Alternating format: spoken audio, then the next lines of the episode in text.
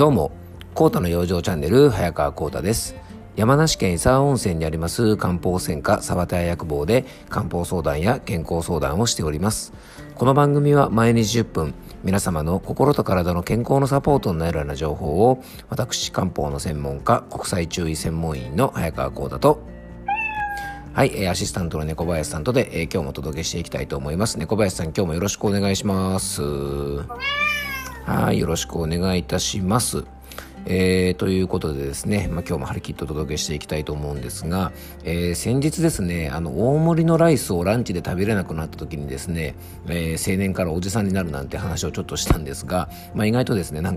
友達とかですね、知り合いの方からわかるみたいなことを言われてですね、みんなそうなんかななんていうふうにちょっとふと思ったんですね。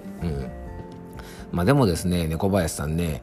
ランチでね、大盛りライスが食べれなくなった僕ですけども、お酒飲んだ後はですね、結構締めのラーメンまで食べれちゃうんですよね。ちょっとね、このおじさんの底力をね、舐めてもらっちゃ困るんですよね、猫林さん。はい、そうなんですよ。で、そんなとこでね、別に底力見せなくていいと思うんですけども、こんな話するとね、いつも僕もね、こういう健康の話をしてるのに、夜中に先生ラーメンとか食べるんですかなんて言われちゃいそうなんですけど、これね、別に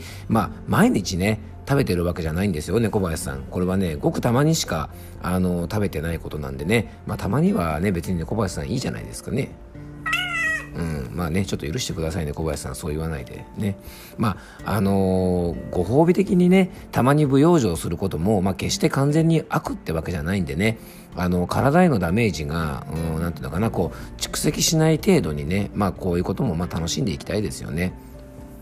で、以前もこの番組で無養生との付き合い方みたいなね、そういうテーマでお話ししたことがあったかもしれません。で、その時にですね、ちょっとこの番組でも紹介したかな、僕の地元の新聞のですね、山梨日日新聞っていう新聞があるんですが、そこにですね、この無養生に関してちょっと書かれていたですね、面白い記事があったので、ちょっとそれをね、今回も改めてご紹介したいと思うんですが、老いの希望論っていうですね、作家の森村誠一さんが書かれた本があるそうで、そこにですね、人生は不健康なこともしなければならないというね、一文があるそうです。で、それをですね、小説家の、阿川大樹さんと呼ぶのかな、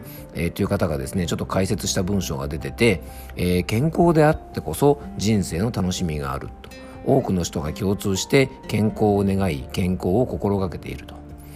しかしですね、知識が増えれば増えるほど、これはやめた方がいいとか、こうした方がいいとかですね、食べ物選びから暮らし方までルールが増えて窮屈になってくると。そんな窮屈な生活で長生きしても仕方ないじゃないか。当然そういう疑問も湧いてくる。充実した人生を送るために健康が大切なのであって、健康のために人生があるわけではないという文章があります。これはね、決して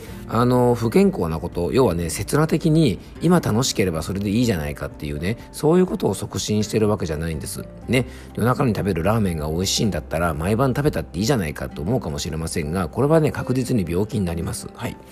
で、病気になってしまって体が不自由になればですね、当然ですが、なりたい自分になることってできないですよね。で、充実した人生というのは、価値観はこれ個人によって異なりますが、好き放題やってですね、その刹那的な生き方で死んでも後悔しないなんていう人はね、それもいいのかもしれませんが、でもそれもね、家族がいてですね、迷惑はかけないようにしたいですよね。家族がいるんだったらやっぱ家族に迷惑をかけないようにしたいと思いますし、最低限ですね、他人に迷惑がかけない生き方だけはする義務があると思うんですね。でも多くの方がね、やっぱそういう刹那的な生き方は、ちょっと違うよなというふうに思うと思います。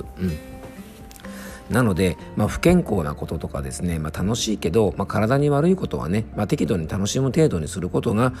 すごく大事なんじゃないかなというふうに思います。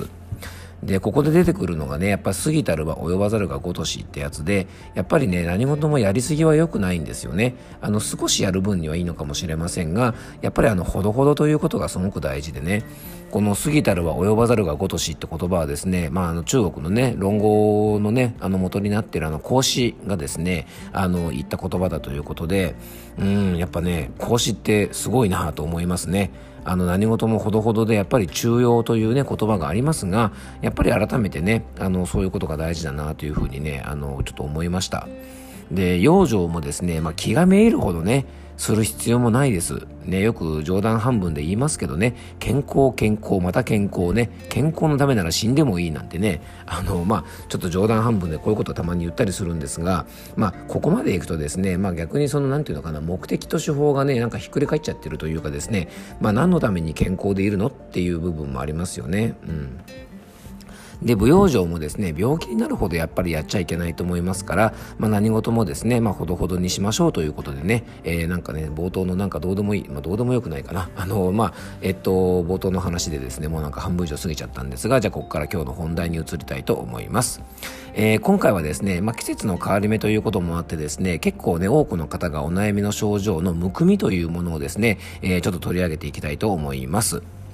今日はですね、女性の体的むくみ、多くの方がお悩みのむくみの漢方的養生法とはというテーマでお届けしていきたいと思います。やっぱ毎回ね、前振りが長いからね、10分以内で収まらないんですよね。でも結構ね、皆さんこの前振りが面白いなんて言ってくれる方が多いので、ついつい調子に乗って喋りすぎちゃいますね。はい。っていう話をしてるうちに時間が過ぎていきますね。むくみについてお話ししましょう。で、今回はですね、若い方にもね、非常に多いトラブルであるむくみなんですね。で、むくみはですね、それこそもう中学生ぐらいのね、お子さんからですね、本当高校生、年配の方まで、女性の方にはですね、非常に幅広く悩んでいる方が多い不調です。で、むくみはですね、足だけの症状じゃなくてですね、手のむくみとか顔のむくみとか、体の至るところがですね、むくむことがありますが、今回はですね、一番多い足のむくみについてですね、ちょっとピックアップしていきたいと思います。はい、で、朝はですね、まだ、結構すっきりしてるんですが、午後からですね、夕方にかけて毎日のようにですね、足がむくむという方は、非常に多くいらっしゃいます。で、漢方相談のですね、主訴としても非常に多い相談ですし、メインの不調以外のですね、周辺症状としても非常に多くの方が訴えてます。でね、このむくみってですね、主訴といって、例えばね、月経不順とかでご相談に来られた場合なんかでもですね、他に何か不調がありませんかなんてお話を聞くとですね、結構むくみっていうふうにね、おっしゃる方が多いんですね。で、むくみはですね、中医学的なね、医学的な用語的には浮腫というふうに言われてて、要は浮腫とはですね、皮下組織に水が溜まっている状態なんですね。なので、すごく簡単に言えばですね、体の水分調節の不具合というふうにも言えるんじゃないかなと思います。で、一日立ち仕事を終えるとね、足がパンパンなんていうのはですね、こういう方が多いのはこういう理由なんですね。じゃあここからはですね、中医学的にこのね、むくみというものを考えていくと、どういう原因でむくみになるんでしょうか。まずね、一番最初に言えるのは、一つはシンプルに、水分の過剰摂取ですね。これよく水毒なんて言われるものですね。で、よくこれはですね、テレビとかでもね、1日2リットル水取ると健康ですよとかね、いわゆる水飲めブームなんて言われるようなね、ものがあったりしてですね、結構たくさん水を取りすぎてしまって、水毒と言われるような状態になっている方結構多いんです。この一つは水分の過剰摂取というものがあります。で、もう一つがですね、余計な水が出せない体といってですね、これはね、中医学的には腎虚なんて言われてます。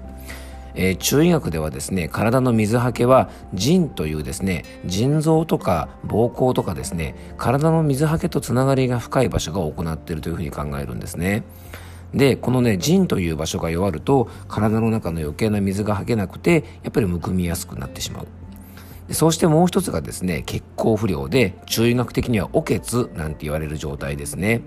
で、むくみというのはですね、血の巡りが悪くなって滞っても当然起こるんですね。水分の取りすぎとか、水分が出せない、それだけではなくて、血の巡りが悪くてですね、一定のところに、血液が溜まってしまう。そうすると余計な水分も溜まってしまうので、むくんでしまうという意味で、やっぱストレスとか、体の冷えとか、食べ過ぎ飲み過ぎとかで、おけつと言われる状態になると、非常にむくみやすくなります。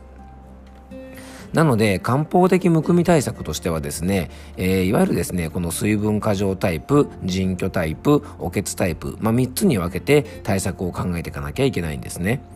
で水分過剰タイプはですね、もうこれは分かりやすいですよね。もう1日2リットル水分取ろうとか言ってる場合ではなくてですね、やっぱり自分に必要な水分量と、もし取りすぎているんだったらしっかりね、日頃から運動で汗をかいたりとか、入浴をして少しでも余計な水を吐かせたりとか、できるだけね体の中に余計な水がたまらないような生活習慣をしてあげましょう。こういう方はですね、何を食べたらいいとか何を飲んだらいいとかっていう以前の問題で、摂りすぎにまず注意することが大事なのと、あとですね、水分の摂り方が非常に大事なので、喉が渇いたらガブ飲みしないでちょっとずつ飲むということをですね、これを実行するだけでもかなり違うと思います。で、体の水はけが悪い腎虚タイプはですね、これ結構ね、体が冷えてる方が非常に多いです。で、体が冷えるとですね、水が停滞しやすくなってしまうので、冷えを感じる方はですね、ちょっとね、軽い運動をして体を温めたりとか、ゆっくり入浴したりとかですね、できるだけ体をね、冷やさないように、食事なんかもですね、温かい食べ物を中心に、補腎って言われる食べ物ですね、わかめとか、ひじきとか、昆布とか、そういう海藻類ですね、あとお魚なんかっていう魚介類なんかもしっかりとっておくのがおすすめです。で、最後のですね、血行不良のおけつタイプは、やっぱこれもね、実はおけつのね、改善方法で多岐にわたるんですね。ストレスで血行不良なのか、血液不足で血の巡りが悪いのか、体が冷えて血の巡りが悪いのかということでですね、それぞれ自分がですね、むくみ以外にどんな不調があるかということをですね、考えて対策をいろいろ考えていくといいんじゃないかなというふうに思っております。今日はですね、悩みが多い不調ということで、むくみについてですね、お届けさせていただきました。最後にご案内です。3月の31日水曜日の夜8時から、僕が主催するですね、オンラインの養生セミナーを行います。で、今日のテーマのむくみともね、ちょっと関係がある月経トラブル対策についてですね、漢方的養生を中心に皆さんとお話をね、いろいろしていきたいと思いますので、参加費がね、1000円になりますが、もし参加ご希望の方はですね、番組詳細の方に申し込み専用ホームページのリンク貼っておきますので、ぜひそちらご覧になっていただけたらなというふうに思っております。今日も聞いていただきありがとうございました。どうぞ素敵な一日をお過ごしください。漢方専科サーター薬房の早川浩太でした。ではまた明日。